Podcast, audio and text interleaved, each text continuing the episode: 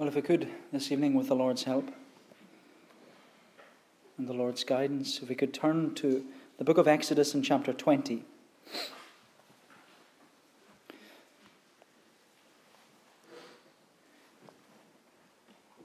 Exodus chapter 20, and we're just reading the first two verses. And God spoke all these words, saying, I am the Lord your God who brought you out of the land of Egypt, out of the house of slavery. I am the Lord your God, who brought you out of the land of Egypt, out of the house of slavery.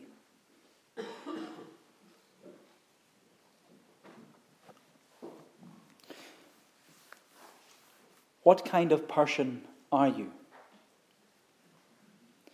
What kind of person are you? Are you the kind of person who, when you get something new, like a, a TV or a computer or an iPad or an iPhone or some flat pack furniture, are you the kind of person who will open the box and only take out the instruction manual and make sure that you read the manual from cover to cover and know exactly what to do uh, before you proceed to put your new item together? Or are you the kind of person like me who just dives straight in, pulls everything apart, and then tries to put it all together uh, without the help of the instructions? And only cons- consult the instructions if something goes wrong. If you get into some bother, it's then that you start looking at the manual. What kind of person are you? Do you follow instructions or do you try to do it your own way first? But what if I was to speak to you about God's instruction manual, the Bible? What kind of person are you? Do you follow instructions or do you try to do it your own way first?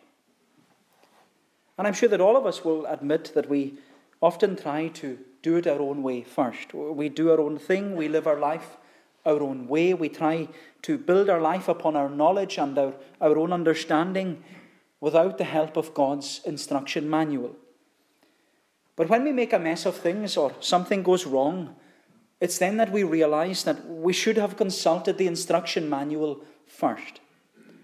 And I'm sure that you're aware that uh, when you buy a product like an iPhone or an iPad or a new TV, uh, when you're setting it up, one of the options in the settings menu is reset to manufacturer settings. Reset to manufacturer settings. But the problem with us, as those who have been given God's instruction manual, is that we can't be reset to manufacturer settings. We can't be reset to what we were like when we were first made because we don't have that option. As we know, we, and as we've seen over the past few weeks, that when God created Adam, he issued him an instruction manual. God had, you could say, manufactured Adam from the dust of the ground, making him in his image and in his likeness. And when God manufactured Adam, he issued him with an internal instruction manual, the moral law, which was inscribed upon his heart. And Adam was also issued with an external instruction manual, which was a step by step guide explaining to him why he was created, that he was created for God's glory. It explained to him what he was to do. He was to work and keep the garden. He was to name all the animals and look after them. He was to love his wife and go forth and multiply. But also his external manual, it also told him what he could do and what he couldn't do. You may eat of every tree in the, in the garden, but of the tree of the knowledge of good and evil you shall not eat of it. For in the day that you eat thereof, you shall surely die. But in the event that either Adam's internal or his external instruction manual might be ignored or undermined, Adam was also issued, as we said last week, with a sensor, like the, the smoke alarm sensor. And the sensor would indicate that there's a problem. He was issued with a moral conscience, a conscience that would highlight to Adam uh, the difference between right and wrong. And so when God manufactured Adam, he was created with the manufacturer's settings perfect knowledge, righteousness, and holiness.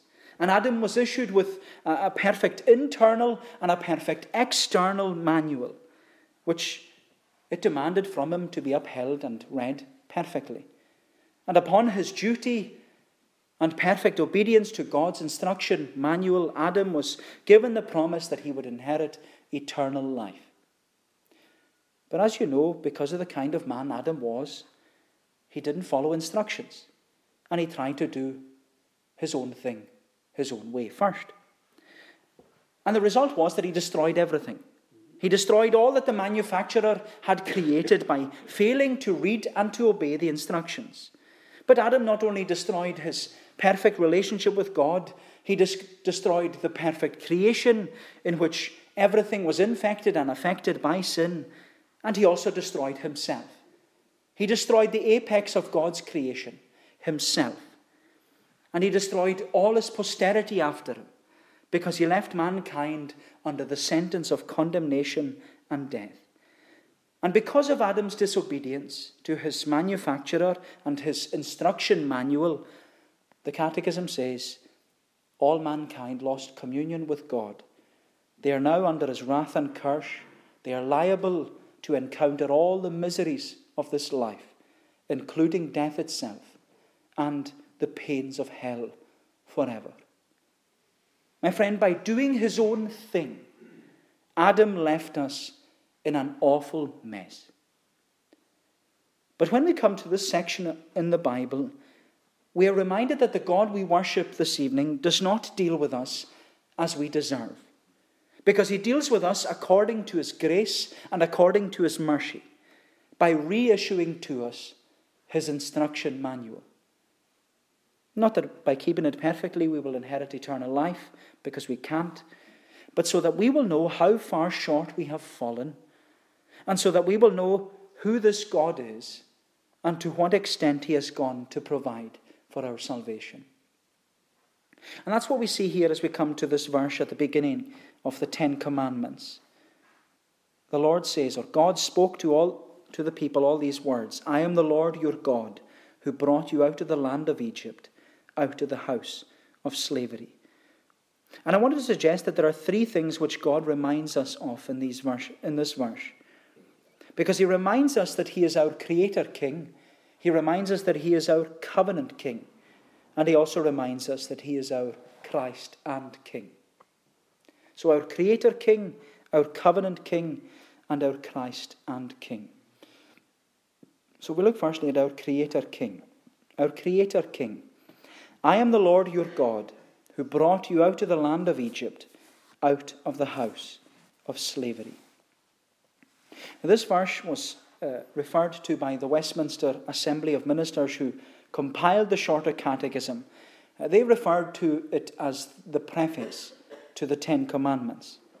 And as you know, the preface of a book is just the introduction to a book. It's not part of the main body of material in the book, but it's key to understanding the book. Because it, it, it, the preface, it sets the scene. It sets the scene and puts the whole book into its, its context. But more than that, the preface or, or the introduction, it contains something which the author wishes the reader to know before he or she commences reading the book. And so, as we look this evening at the preface to God's instruction manual, the Ten Commandments, we can see that God sets the scene and He puts everything into its context by revealing to us who He is and what He has done. I am the Lord your God who brought you out of the land of Egypt, out of the house of slavery. And so, the first thing we're reminded of is that God is our Creator King. He is as the Bible describes Elohim. He is the God of creation. And that's the name which God uses to describe himself as our Creator King. He reveals himself as God, God the Creator.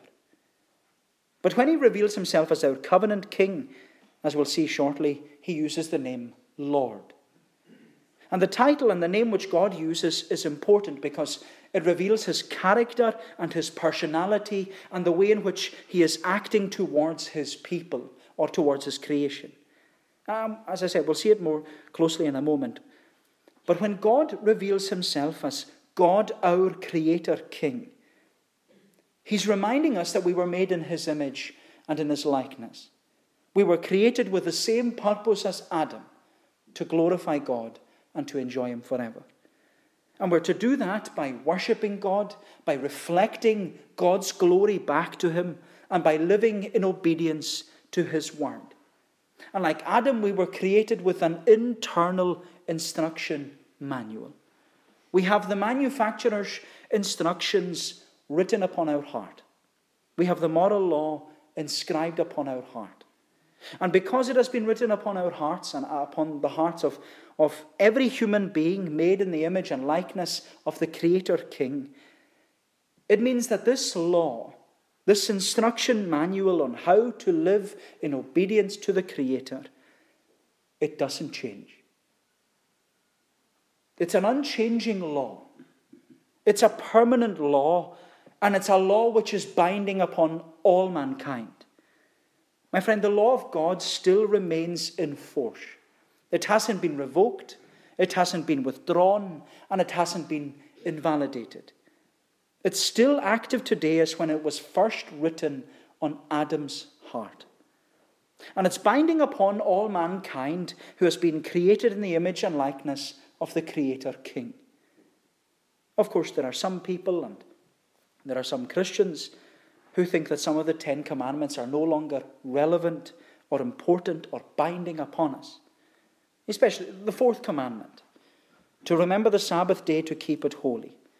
Some people think that that commandment is only relevant to the Israelites and to the period of the Old Testament.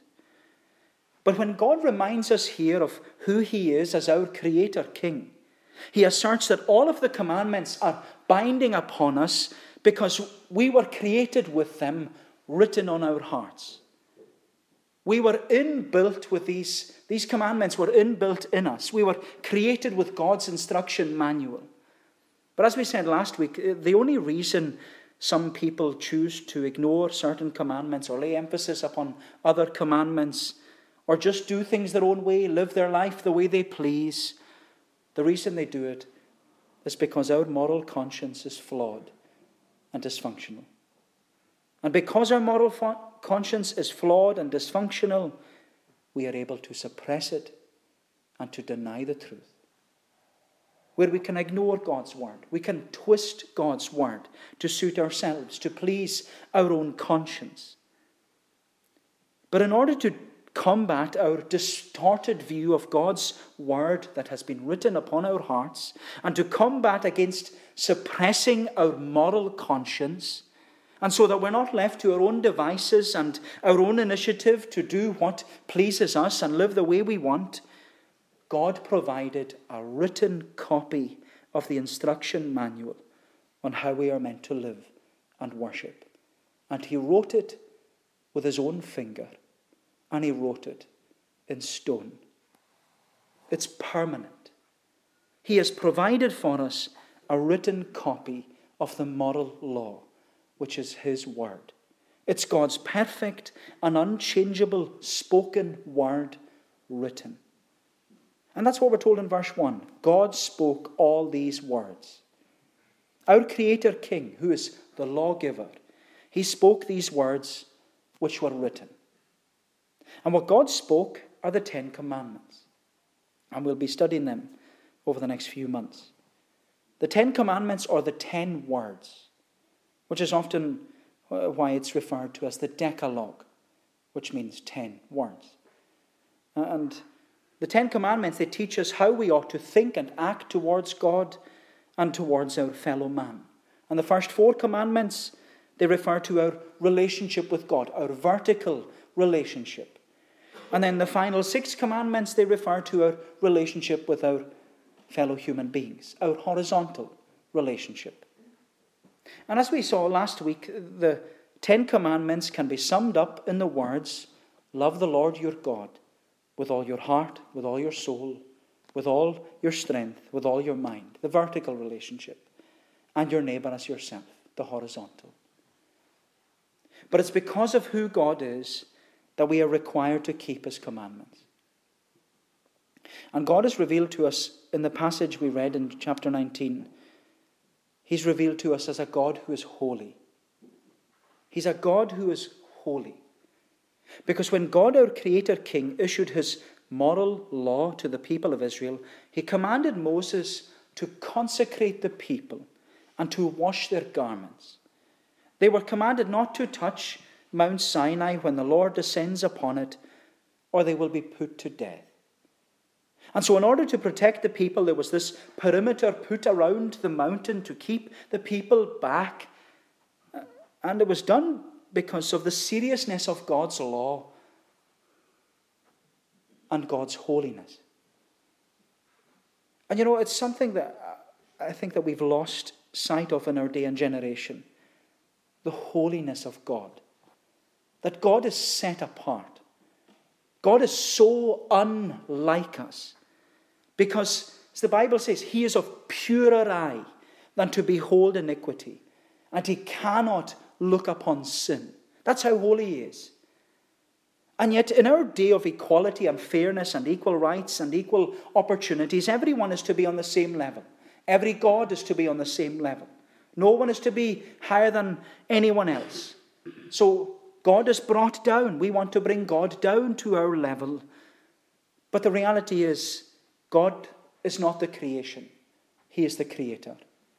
He is not under the law, He is the lawgiver and his law commands and demands from his creation holiness and perfect obedience to the law. God says in his word, Be holy, for I am holy. That's the command. Be holy, for I am holy. And that statement is repeated again and again throughout Scripture. because that's what's required of us holiness. Without holiness, says the Bible, no one shall see the Lord. And so our Creator King commands and demands that we, as His creation, be holy and keep His law. But the truth is, we fail. Because the law not only reveals to us how holy God is, it also reveals that uh, and convinces us of our inability to be holy and to keep God's law ourselves because of our sin. And we don't love God the way we ought to. In our hearts, our hearts are deceitful, our minds are corrupted, our soul is idolatrous, our strength is, well, it's used for things that are not holy, and we don't love our neighbour as we ought to. And so, what does God do with his creation? What does God do with a sinful creation? Does he abandon it? Does he leave us to our own ruin? Because he's not obligated in any way whatsoever to help us. He doesn't owe us anything. We don't deserve his help. We don't deserve salvation or to be saved. And yet, out of his love and out of his own good pleasure, our Creator King, he enters into a covenant with us by which he becomes our covenant King. And that's what I'd like us to consider secondly our covenant King. Our covenant King. Because he, he reveals himself. He says, I am the Lord your God who brought you out of the land of Egypt out of the house of slavery. And so, as we said, these words from there, the preface of God's instruction manual, the moral law. And in the preface, God is setting the scene. He puts everything into its, into its context and he's revealing who he is and what he's done. And the first thing he says is that he is God, our Creator King. He's God. He's the Elohim. But when he reveals himself as our covenant King, he uses the name Lord, the Lord in capital letters. I am the Lord your God. And this title, it refers to a specific title relating to God, in which the Creator God has revealed himself to his people by entering into a covenant with them. Now, when we speak about a covenant or covenant theology, uh, what do we mean? We mean that God, in his love, and out of his own good pleasure. He didn't have to do it, but he chose to do it. He chose to make a covenant with mankind, which is a binding and a perpetual promise. And when a covenant was made, it was a legally binding contract between two parties our covenant king and his covenant people. And so when God entered into that covenant, the first covenant, covenant God made, was with man, and it was with Adam. And that covenant, the first covenant, it's often what we refer to as the covenant of works.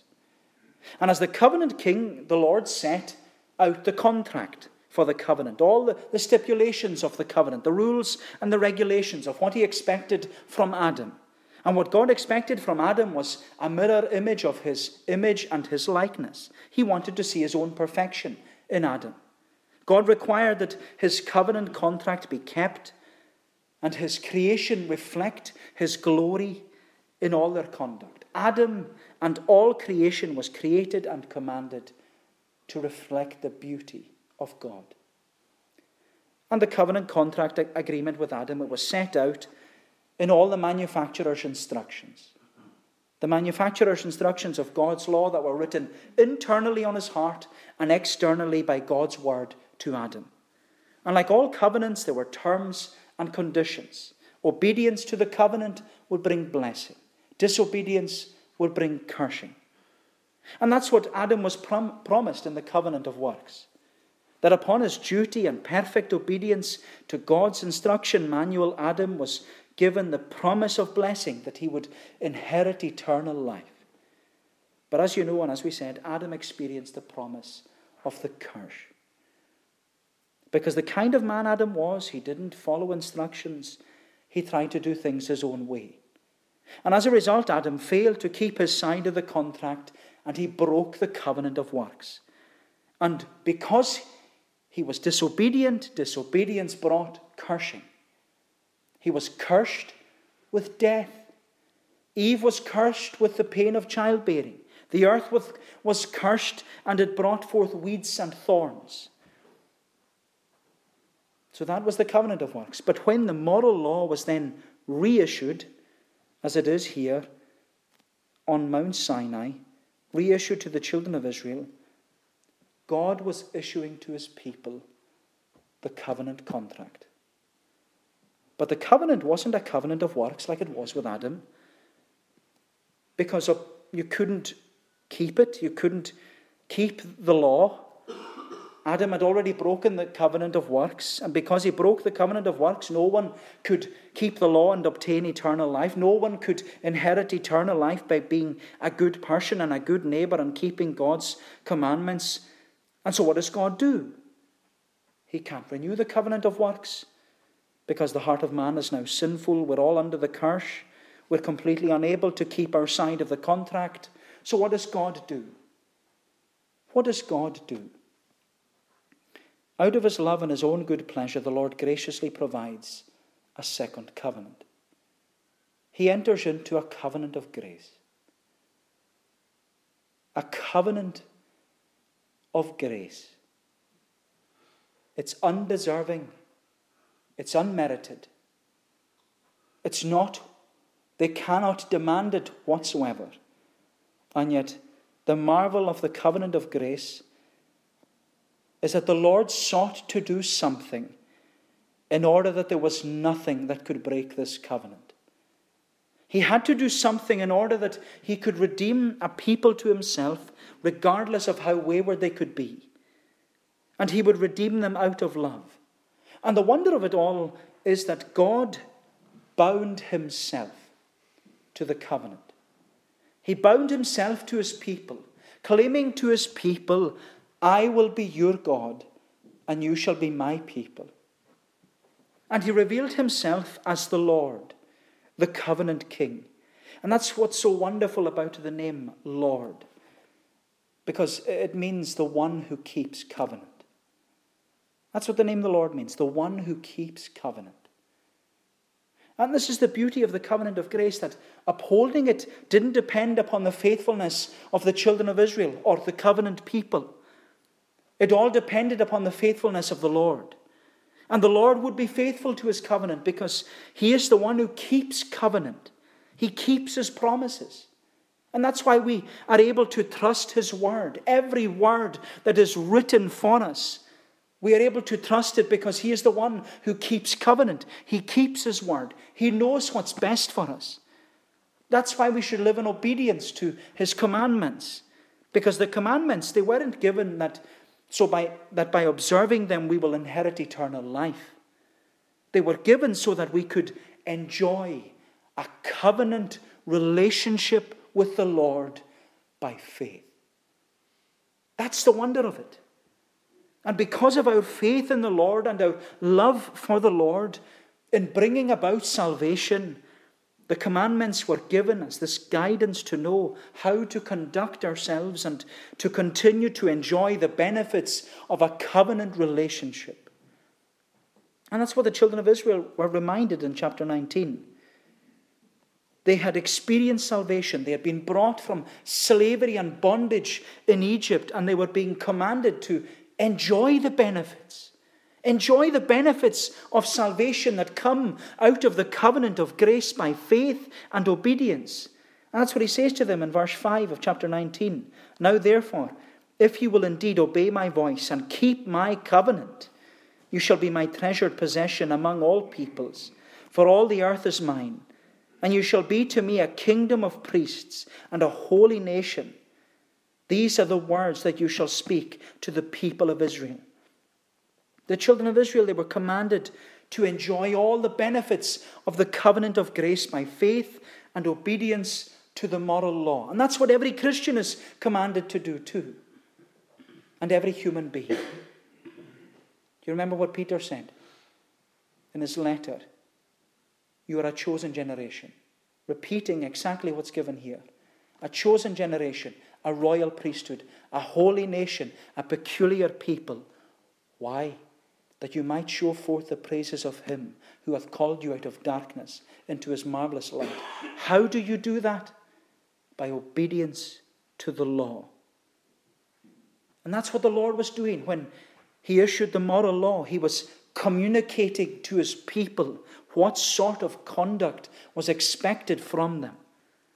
Of course, they couldn't keep it perfectly, but it was to be their standard. They were to seek to uphold it as best as they could. But if the children of Israel were to turn away from the covenant and openly and willfully do what they wanted to do, then the Lord was within his right to bring judgment because that was the contract. Obedience brought blessing, disobedience brought cursing. And the moral law, that was the contract. The two tablets of stone upon which the moral law was written, that was the covenant contract. Now, the reason there were two tablets of stone, it wasn't because there were five commandments on one tablet and five commandments on the other.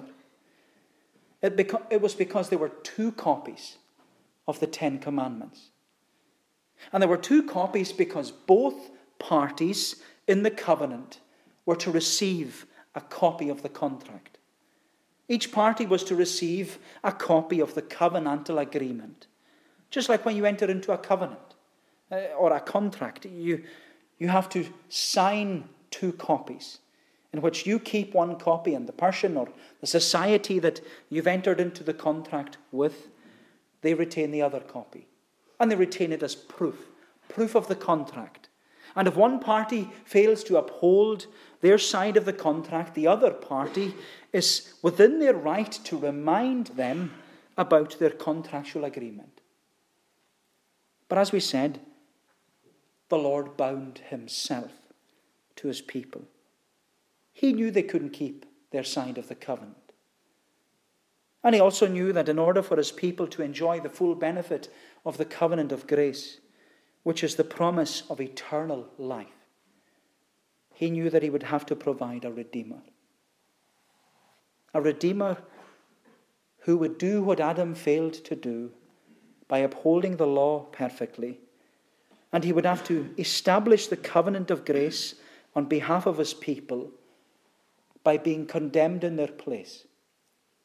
And who could do that? Who could uphold the law and yet be condemned by the law?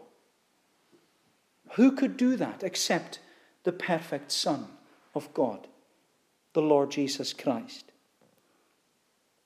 Who could do it except Him? And that brings us, lastly, to see that God is revealed to us as our Christ and King. We've been reminded in the preface to the Ten Commandments that He's our Creator King and He's our covenant King. But lastly, we see that he is our Christ and King. Our Christ and King. I am the Lord your God who brought you out of the land of Egypt, out of the house of slavery. And so, as we said, these words from they're from the preface of God's instruction manual, the moral law. And God is setting the scene. He's putting everything into its context by revealing who He is and what He's done. And by now we know who He is. He's our Creator King. He's Elohim. He's the God of creation. And He's our covenant King. He is the Lord, the one who keeps covenant. But in this verse, we're also reminded of what God has done. And what, he's, what He has done through our Christ and King. And we're told here that our Christ and King has demonstrated his love for his people by bringing them out of the land of Egypt and out of the house of slavery. And that act of bringing the children of Israel out of Egypt, it was an act of redemption, an act of freedom, an act of deliverance, of an act of salvation. But the basis of that act of salvation and the reason it all took place was because of the covenant promise of a Redeemer. That a ransom would be paid by a Redeemer in order to redeem those from slavery. It looked forward to this promise of a Redeemer, the promise of the Messiah, the promise of the Christ. And that's what we were saying on Thursday evening at the Thanksgiving service that bondage in Egypt, when we were looking at the verse, The Lord is my strength and my song, he has become my salvation. And we're talking about bondage in Egypt. It's illustrative and descriptive of condemnation, death, and separation from God because of sin. And that's why uh, in the New Testament it describes the effects of our sin as being in bondage and slavery to sin. That we are under the condemnation of God's law because we cannot keep it. We are dead in our trespasses and sins. We are separated and alienated from God. But the wonder of salvation, or the wonder of redemption from bondage in Egypt, is that it was illustrative and descriptive of the great redemption accomplished by Jesus Christ on the cross. And He is our Christ and King. As we were saying this morning, He came not to be served but to serve and to give his life as a ransom for many. This Jesus is our Christ and King, who came to be the last Adam and to do what the first Adam failed to do. He came to uphold the law perfectly and live in perfect obedience to the covenant. And that's what Jesus claimed in his Sermon on the Mount. I have not come to abolish the law, I've come to fulfill it. And he fulfilled it perfectly. He upheld it perfectly. He lived in perfect obedience to the law. And he was obedient to the point of death, even the death of the cross. He humbly and willingly, as we saw in the Garden of Gethsemane this morning, he submitted his, to the will of his Father. He submitted to the will of his Father. And that's what we were saying about Psalm 40 this morning, the Gethsemane Psalm. And it's Jesus who's speaking and saying, to do thy will I take delight, O thou my God that art. Then what does he say? Yea, that most holy law of thine I have within my heart. My friend, Jesus knew the will of God for his life because he kept the law. He kept the law perfectly.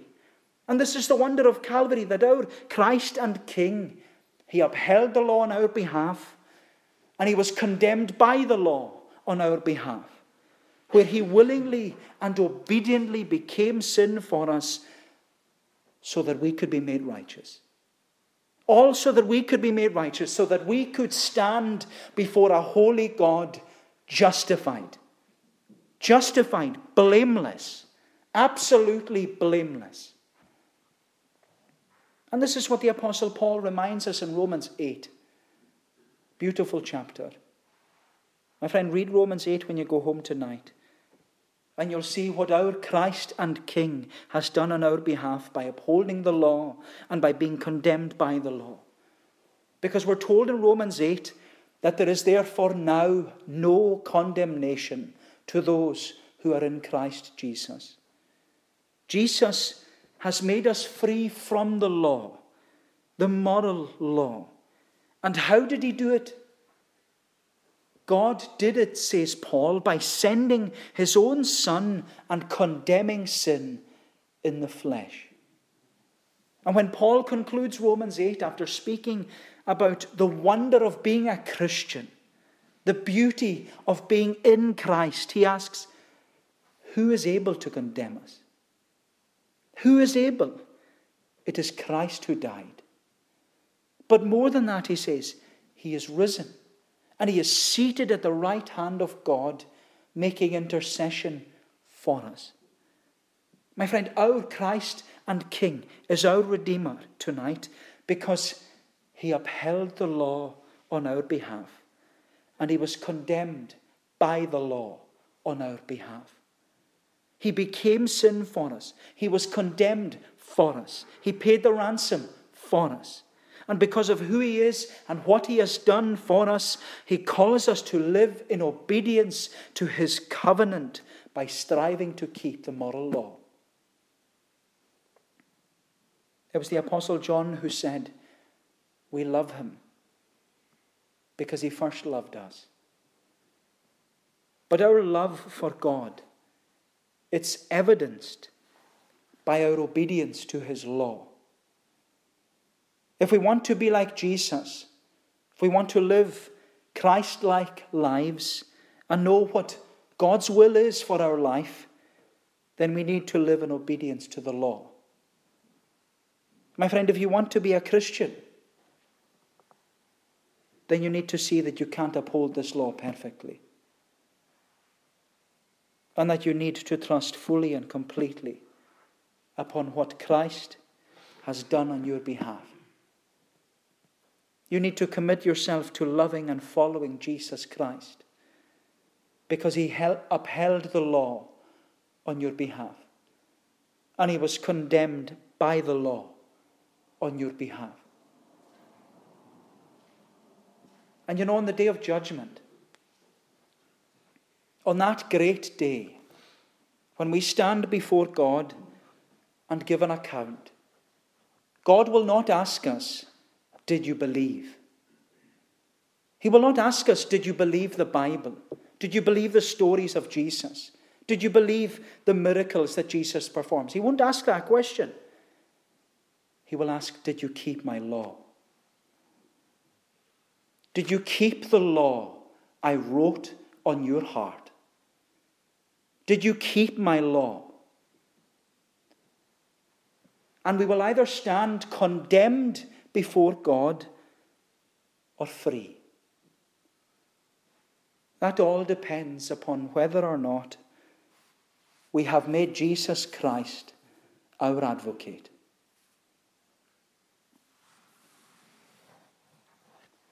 The wonderful promise of Romans 8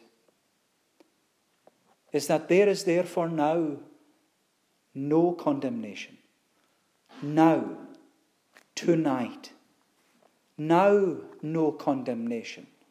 There is no condemnation to those who are in Christ Jesus,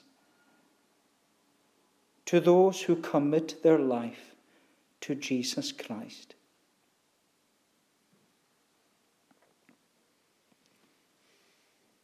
My friend, what kind of person are you? What kind of person are you? Do you follow instructions? Or do you try to do it your own way first? Well, you've been reminded from God's word this evening that Jesus Christ has upheld the law on your behalf. He was condemned by the law on your behalf. And you've been instructed to be obedient and come fall down before Jesus and confess that He is Lord. You're being instructed to embrace the free offer of salvation and experience all the benefits. the benefits of eternal life. What kind of person are you? What kind? Do you follow instruction? Or will you try and do it your own way first? May the Lord bless these thoughts to us. Let us pray. O Lord, our gracious God, we give thanks that God's law is perfect and that it converts the soul in sin that lies. And Lord, we pray that we would see that we need the law. We need the law to point us to Jesus. We need the law to guide us on how to live obediently to Jesus. Help us, Lord, to live under that law, to know that Christ was condemned on our behalf, but to live knowing that this law is the only rule to direct us on how we may glorify and enjoy Thee forever. Bless us, Lord, we pray Thee. Bless us in the week that lies ahead. Remember those, Lord, who need Thee especially tonight. Be gracious to them, undertake for them. And Lord, that Thou wouldst keep us on the way. Oh, help us to be on that narrow way that leads to life.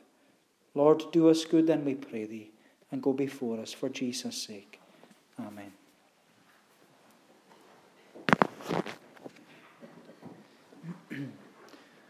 we shall conclude by singing in Psalm 25. Psalm 25, the Scottish Psalter, the first version of the psalm.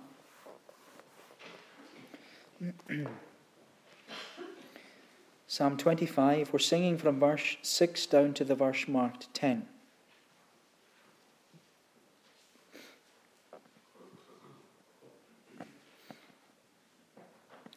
Psalm 25 from verse 6, page 231. Thy tender mercies, Lord, I pray thee to remember, and loving kindnesses for thee have been of old forever. My sins and faults of youth do thou, Lord, forget. After thy mercy think on me, and for thy goodness great. God good and upright is, the way he'll sinners show. The meek in judgment he will guide, and make his path to know. The whole paths of the Lord are truth and mercy sure, to those that do his covenant keep and testimonies pure. These verses of Psalm 25 to God's praise.